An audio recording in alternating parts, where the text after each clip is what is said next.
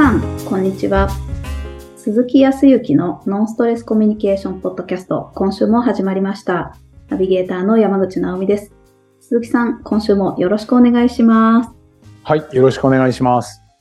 ね、もうちょっと我慢すると寒いのも終わってくるかなと思うけど、まあでも2月いっぱいぐらいまでは無理なのかね。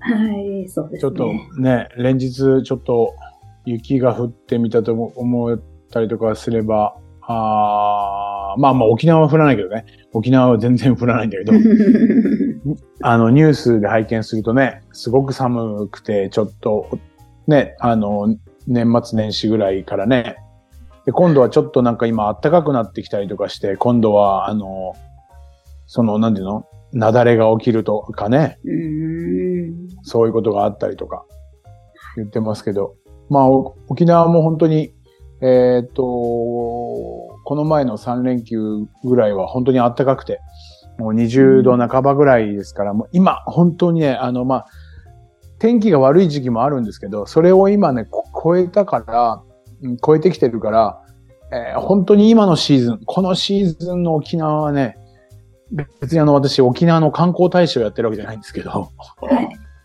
この時期のね、えっ、と、沖縄は、えー暑いとか痛いみたいな暑さではなくて、じりじりするのではなくて、本当に心地よい。風も心地よいし。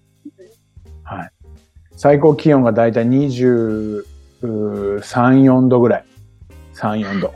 で、最低気温が18度、19度ぐらいだから、ちょっと冷え込むとね、15、6度になるけど、本当にどこに行ってもいいな。いいと思いますよ。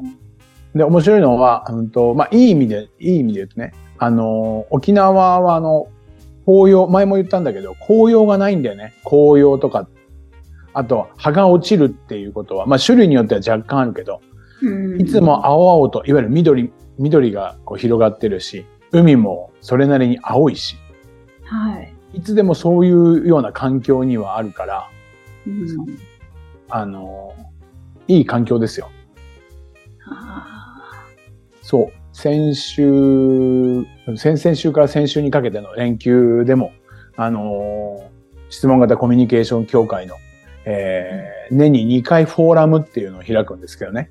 で、はい新春フォーラムっていうのを開いて、はい。まあ何をするかというと、そもそも自分自身が持っているミッションですとかビジョン、まあバリュー、価値的なものを持ってい、まあ持っているんだけど、それを踏まえて、えっ、と、この2023年をどのように過ごしていくことによって、その自分の目的であるその人生をね、よーりうん楽しくとか、幸福にね、何かっていうともう最高の人生にするためには、この一年を、最高の人生にするためには、この一年をどう過ごしていくかっていう具体的な行動であるとか、あとはそのために常にこう何か意識するね、一言、キーワードみたいなものまでも決めてっていうのを沖縄の方でさせてもらって。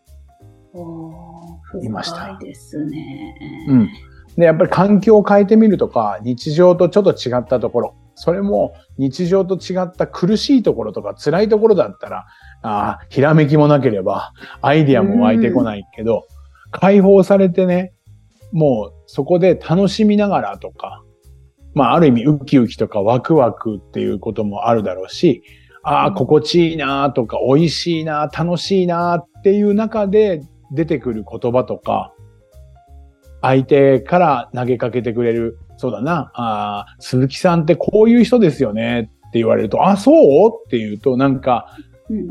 楽しい中でそう言われると、あ、まあまあそうかもしれないねって、受け入れやすかったりとかするよね。そうすると、自分の見えないところが見えてきたりとか、いわゆるお互いがとことん話をするんだけど、うん苦しいオフィスの中の会議室で言うと、なんか否定的だとか、なんか、重箱の隅をつっつくような、なんか、そんなこと言わなくてもいいのにって思っちゃうかもしれないけど、解放された時で楽しい中で言うと、鈴木さんってこういうところがあるんですねって言われても、ああ、そうなんだって、ものすごく受け止めやすくなったりとか。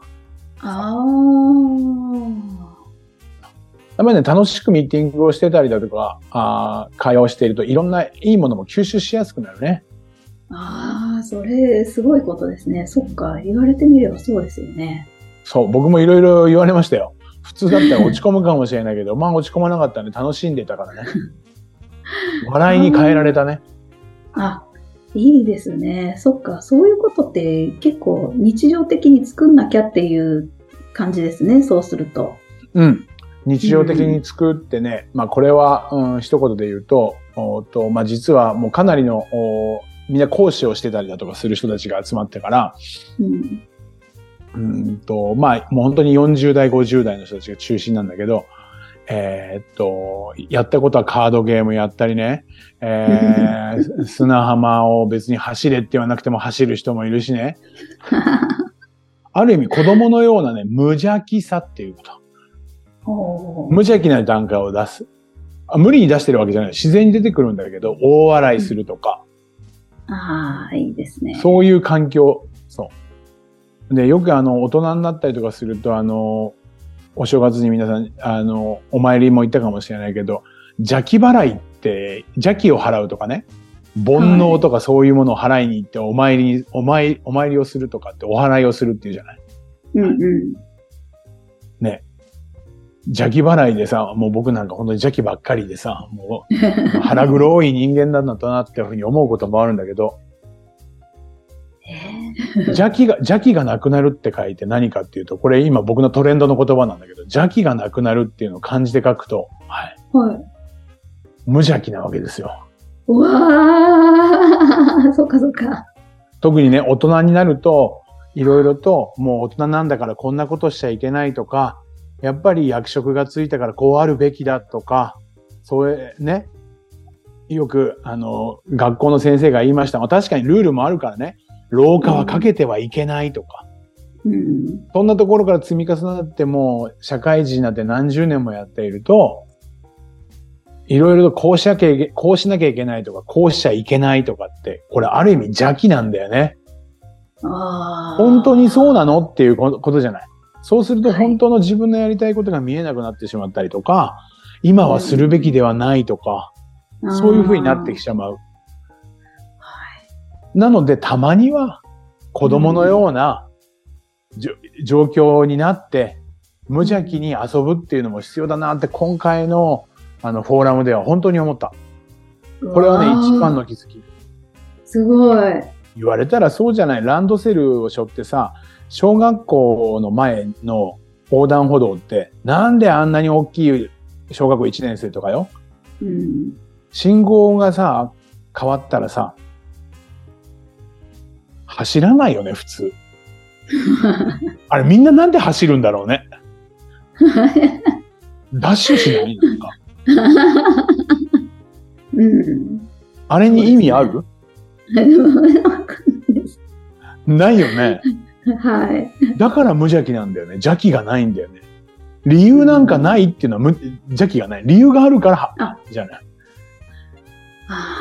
もう理由なんかいらないな。なんか走りたいとか、うんうん。笑いたいとか、楽しみたいとか。なんかこ高校生とかもさ、そうだな。直美さんの家の近くとかだったら自転車とかでね、二人でこう、並走しながら、キャッキャワーワーなんはかい。話してる女の子とかいない、います、います。小あれ、理由、そう、なんかね、楽しそうじゃない？あれ、はい理由あるのかねってことだよね。本当ですね。そうでしょやっぱりうん無邪気っていうのは理由がないぐらいなところまでいいかないといけない。だからまあうん大人だとね、邪気ばっかりか抱えるからたまには子供みたいに遊ぶっていうことですよ。あ、素晴らしい。すごい。ちょっと遊ぼうって思いました、やっぱり。うん。あのーずっとだとね、生活できなくなるけどさ。そうですね。もう全部が全部遊んじゃえとか楽しんじゃえっていうこともね、大人だっうん。ていうか社会の中にいるとそれはできないけど、会社の所属してたりとか。でも、うんうんと、それこそお正月の期間とか、お盆とかでお休みの時とかって言った時には、もう旅行に行ったりとか、ご夫婦で行ったらご夫婦でもとことん楽しむっていうのを目的にする。うん今あることをたのた楽しむ。楽しく過ごす。うんっていうふうに決めていったら、何倍も楽しいし、邪気払いができますよ。そうするとね、頭の中がスッと整理ができるような気がする。あー、なるほど。ちょっと、あの、そのお話で今、すっきりしない方がいて、知り合いに。ほうほう。はい。邪気がきっとすごいんです。そうなんだ。はい。どうしましたちょっとかね、その人。聞いていただき、あのー仕事の関係で移動願いを出したんですって、結構前に。はい。で、はいはい、本来、まあ、それは、あの、上司が最後の決定をしてくれるんだけど、あの、うん家族旅行も控えてるしで、もうこの時期に放出してもらいたいっていう話らしくって、ほうほう。はい。で、それはまあ、あの、まあ、段取り次第で全然できることのようなんですよ。他の人も同じようにやってるし、うん、で、けれども、その方は、なんか、上司が引き止めて引き止めて仕方がなくて、なんか、その、なんでしょう。希望してるタイミングで出してもらえなさそうなんです。うん。そうすると、あのーその家族旅行もそうだし、プライベートでもそうだし、その、自分の手当の関係上も不不利になってしまうとか、なんか、まあ本当は一番いいタイミングが今らしくって、うん。でもなかなかそれを上司が決断してくれなくって、で、うんそろそろ結果が出るらしいので、その間ずーっと大丈夫かな、大丈夫かなって言って、ずーっともやもやする、もやもやするっていうことを言っているっていう知り合いがいるんです。なるほど。でもまあそうね。自分の思いはありながらも、決めるのは会社とかね、その会社の上司の方だからね。はい。それはこう、ドキドキ、ドキドキというか、そわそわとかね。そういうような関係にはなるのよな。感情にはなるよな。まあでもいろいろと必要とされてらっしゃるからこそね。なんか伸ばされているっていうことも、うん、そうなのかもしれないけど。そうか、どうするかねってとこだよね。まあ、そのタイミングももう間もなくそれ結果は出るから、今からどうこうっていうことじゃないとは思うんだけど、ううんと、でも、まあ一言で言ったら考えすぎなような気がするんだけどね。考えすですぎ。よね。考えすぎ。はい。そこ考えうんて、考えすぎ。でなんで考えすぎなのかって言ったら、まあ最終的にね、決めるのは上司とか会社の方だから、これは、うんと、よ、うんと、心理学の中には、心理学の中では専門用語で、えっ、と、でもみんなここで悩むんだよ。悩むの、間違いなく。だから専門用語みたくなってるんだけど、うん自己解決と他己解決ってのがあって、自分でそのこと自体が解決できるものであれば、考えて時には悩んで、えー答えを出せばいいじゃない？はい。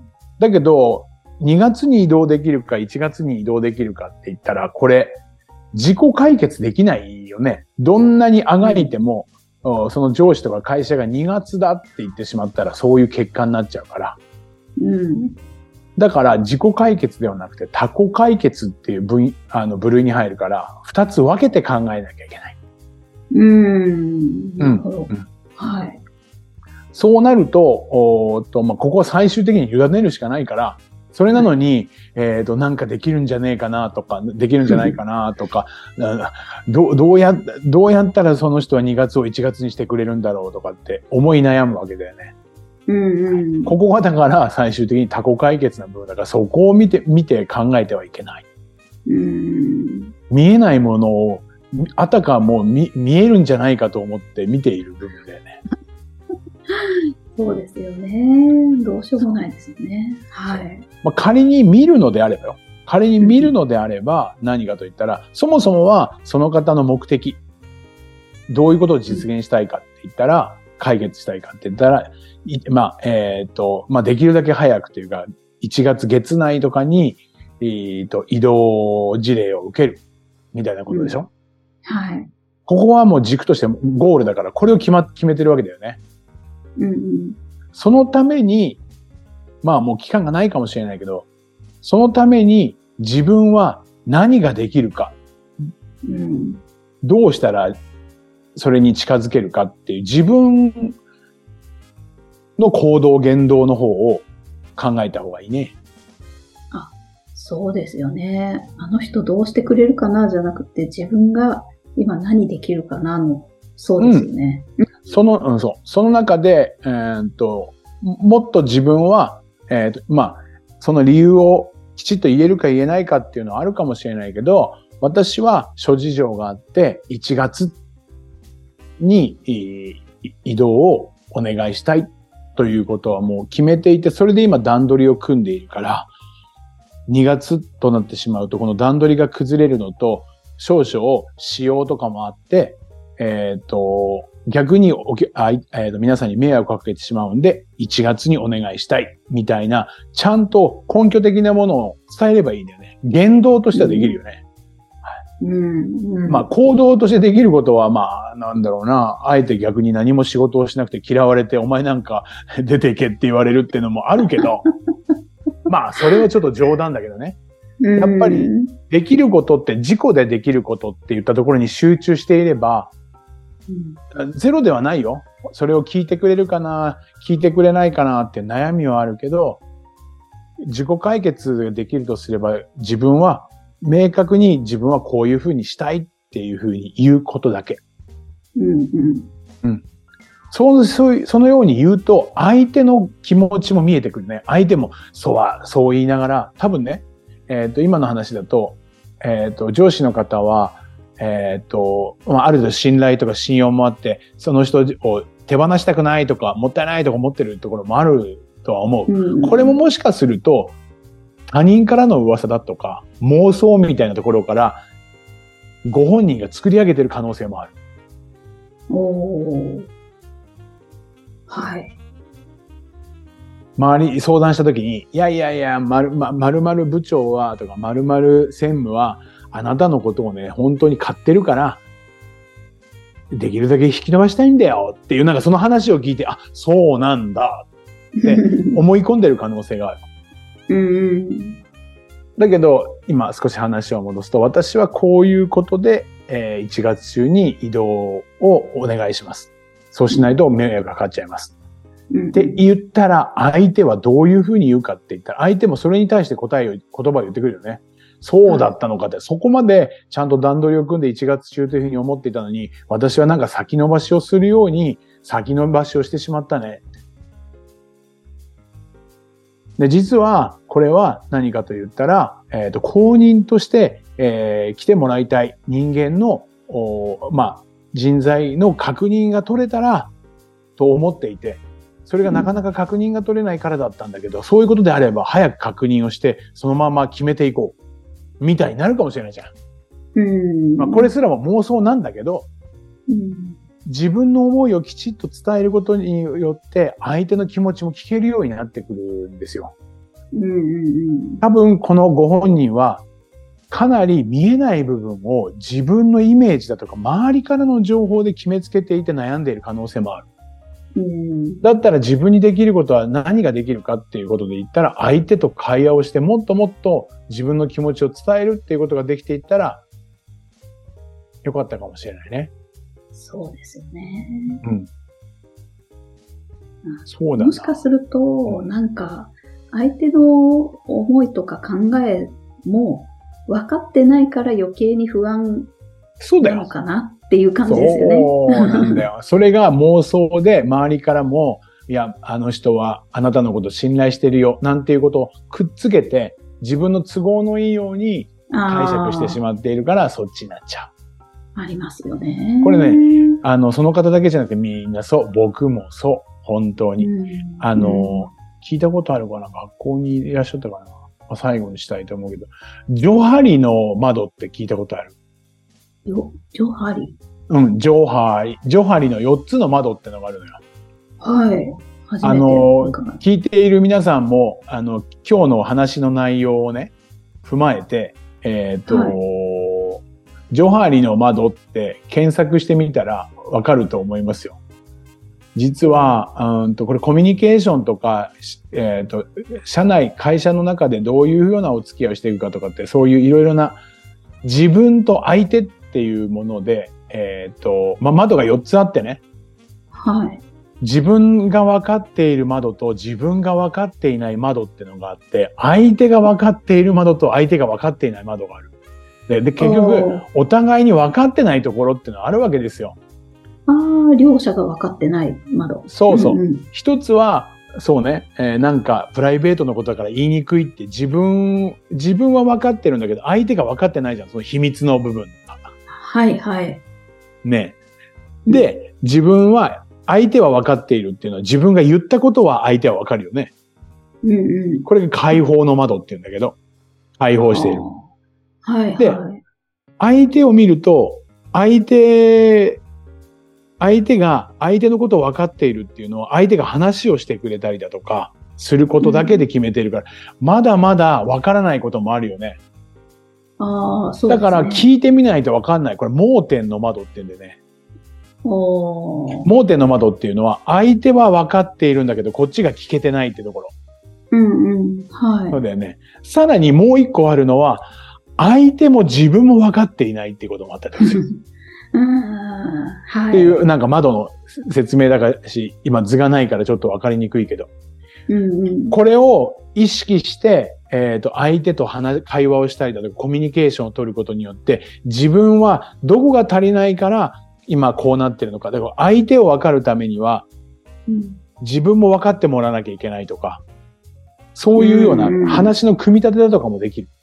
ああ、なるほど。これがね、ジョハリっていう、あのージョハリの4つの窓っていう。これ結構あのーなんていうかな、会社の研修とかでやったりとかするよ。はい。うんああ。ジョハリの窓ってやつね。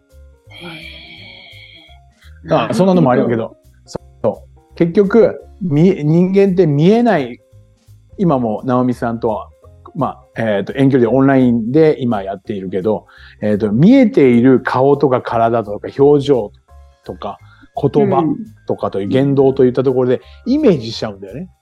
はい、そうだけど、そうですそうね。直美さんの思考も、ある意味感情っていう心も見えないから、うんすべては僕の妄想で情報を処理していくわけだよね。はい。っていうことは情報量が少ないんだよね、多分この男性もね、きっと。もっと細かく最初から自分の思いを、話をしていて、自分を解放していたら、相手もいろいろ話してくれるから、こっちの盲点っていうのもなくなってくる。ああ、なるほど。みたいなところもあるから。まあまあ、今後ね、今回はちょっともう本当に神と、神に乗るのかもしれないけど。で、またそういう方がね、周りにいらっしゃって落ち込んでしまっていたり、もしも希望通りじゃなかったら、なかったりね、ちょっと落ち込むかもしれないけど、やっぱりそもそも自分が行動するためだから、今月に移動したいっていうふうに思ってたけど、できなかったって事実があるじゃない。はい。それを踏まえて落ち込むと思うけど、じゃあ、2月中に移動するためには、どのように仕事をこう組み立てていくかとか、どどのようにしていくかって、やっぱどのようにしていくかっていうのは行動を組み立てていくわけじゃん。うんうん。だからまあ、あの、ちょっと残念だったねって。うん。ちょっと落ち込むのもわかる。でもここはもうスイッチ切り替えて、協力するから、2月中に周りにも迷惑かけないで自分も納得できるように移動するためにはどうしたらいいかっていうことを今日からちょっと考えて組み立てていこうっていうふうに言えば一切否定がないからね。おー。落ち込んでどうするのよ。ほら、思い過ごしだってね、あんまり期待するから、そういう結果になっちゃうのよ。なんてなると、否定されてる、落ち込んでるのにまた否定されちゃうとさ、人間さ、本当本当に落ち込む特に僕なんか弱いからそう言われちゃったらさ、あーって思っちゃうわけですよ。なので、ね、あの、もしもね、直美さんもそのご友人に話を、その結果をね、後日聞いたときに、あの、どういうふうな振る舞いをするかといったら、それは、ちょっと落ち込むよねって。そのその中でもちょっとスイッチ切り替えて、これからその本当の移動日までにどのようにしたら気持ちよく移動できできるかっていうことを考えていったらいいよね。何かあったらサポートするよっていうようにすればまとまるというふうにすよ。わあ、はいああ、いいですね。わあ、そっか。うん、言っちゃいそうですもんね。いや、そんなん期待する方がもう、ね最初からそんなことしなきゃよかったのに、ね、一番本人が傷ついてますもんね。そうそうそう。だからその傷ついてることは傷つくよねって。で、結局何かっていうと、うん、そこを慰めるっていうことが第三者の目的じゃないんだよね。僕らっていうのは人間だから、いわゆる動物だから、動いてなんぼの人生でしょ、動かないといい経験もできないし、まあ旅行に、うん、旅行に行くってのもそうだね。旅行に行くからいろんな新しいものとか、じゃない、うんうん、っていうことは落ち込んで悩んでいると行動っていうのは制限されちゃうじゃない？